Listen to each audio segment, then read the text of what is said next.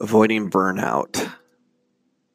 That's uh, the main focus today. How do you avoid burnout? So I'm coaching high school right now, and we've, you know, we've already won two championships, uh, two tournaments. Uh, we're hopefully tonight, if we win, we'll win the region championship.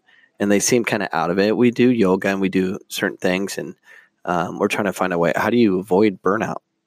so changing the approach. I mean, I'm constantly trying to change the approach because the last two years, um, uh, at the end of the year, and when we got in state playoffs, which ours is next week, they're just like just dead tired, and I want to avoid the burnout.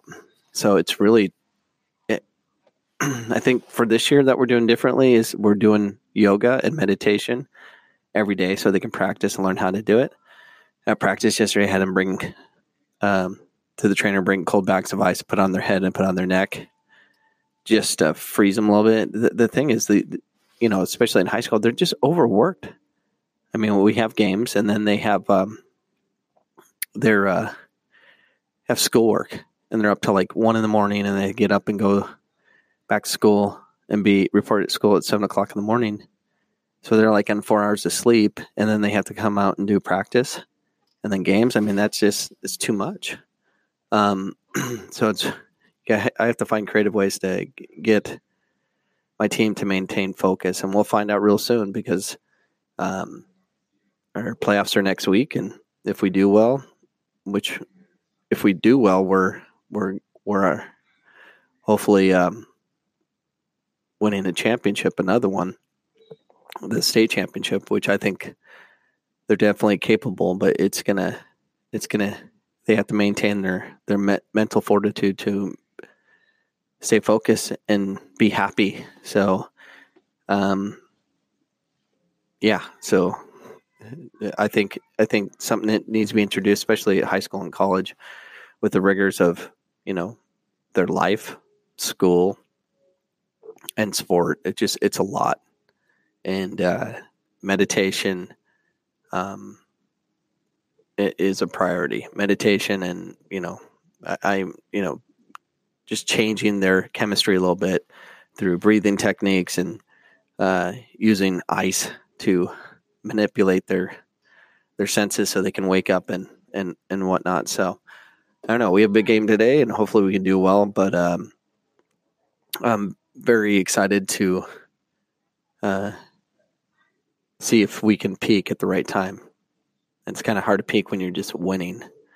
And we're the top scoring team in Arizona and all that. So it's a, it's a real good team. It's just I've always had talent, but fell short quite a bit because I don't think I focus on the mental side and how how to prepare mentally. So, but you have to make it different. It can't be the rigors of life. I mean, you watch all those YouTube videos of like you know work hard and all this stuff, and like you, you got to work smart really got focused on the brain because a lot of these kids go through a lot of stuff that you have to be sympath- sympathetic to.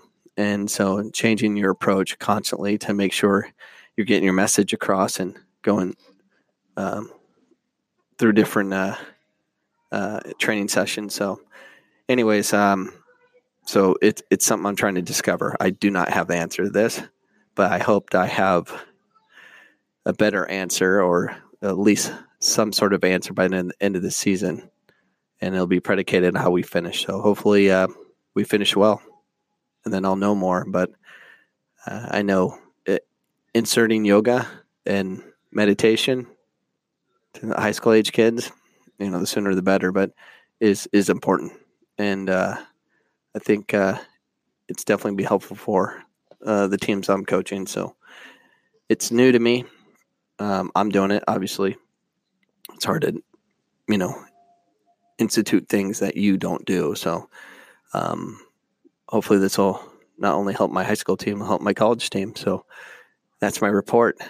Hopefully, I'll have stronger absolutes for people on my next podcast about this subject. So, anyways, thanks for being with me, and we will see you next time.